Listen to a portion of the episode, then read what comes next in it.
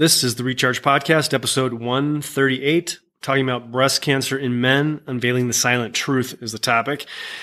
But you probably didn't think about men in terms of breast cancer. It's not super common, but I've had a few patients in my own clinical practice that have had breast cancer and undergone mastectomy, chemotherapy, and a variety of other modalities to deal with it. Fortunately, it remains rare, but it is something definitely to consider about. This year alone, about twenty-seven hundred men in the United States alone will find themselves embarking on a breast cancer journey. That number's been growing steadily by about twenty-six percent since the nineteen eighties for a variety of proposed mechanisms. Here's what we know. The cancer journey starts subtly. Obviously, a small number of cells are abnormal, grows into a larger clump or lump, if you will. This can create some swelling beneath the nipple, could cause some skin changes, some other things that might be very subtle, maybe pain, maybe discharge, some things that men maybe aren't as in tune to as women because we haven't been ingrained or trained to really perform self-examinations on our, our, our, our breast tissue or our pectoralis chest area. And so the path of discovering and treating male breast cancer is obviously following in the footsteps of women's experience with disease. The lack of awareness surrounding this is often a mechanism to ignore the issue at hand. This grows silently, unnoticed, until it reaches a stage where it's very hard to ignore. And because it's so rare, there isn't as much research in the men's health realm, leaving us with pages yet to be filled in this chapter of medical science.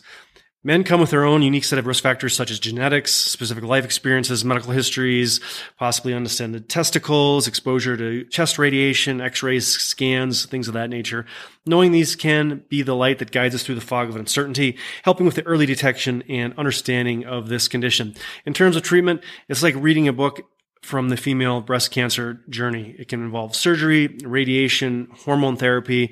These are all familiar characters in the story that's well known and has been played out in many homes around the world, unfortunately.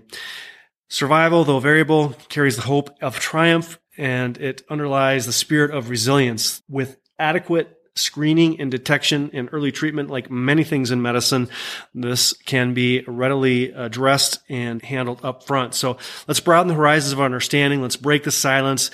Let's bring light to the unspoken tales of men who have gone through their own breast cancer journey, because in the heart of awareness, there blooms a flower of hope and early detection, making the journey a little less daunting and filled with supportive footprints for those to come. If you're not familiar with uh, some of the genetics behind breast cancer, there are a variety of, of markers. I participated in a, a study with eight or nine markers that are related to the way a particular person's body can process hormones, chemicals, estrogens, toxins, things of that nature. B R C A one and B R C A two are the most well-known, and I just wanted to sh- just shed a little bit of light on those for those of you who are maybe not completely familiar with these. B R C A one and B R C A two are the breast cancer genes. They're genes that produce proteins that are responsible for suppressing the growth of tumors. These genes are often referred to as tumor suppressor genes, and it's the mutations that alter the genetic code that can increase the risk of developing certain types of cancer, particularly breast cancer in both men and women, and uh, ovarian cancer in women as well. So I hope you found that helpful. As always, be safe, be well, and we'll talk to you soon.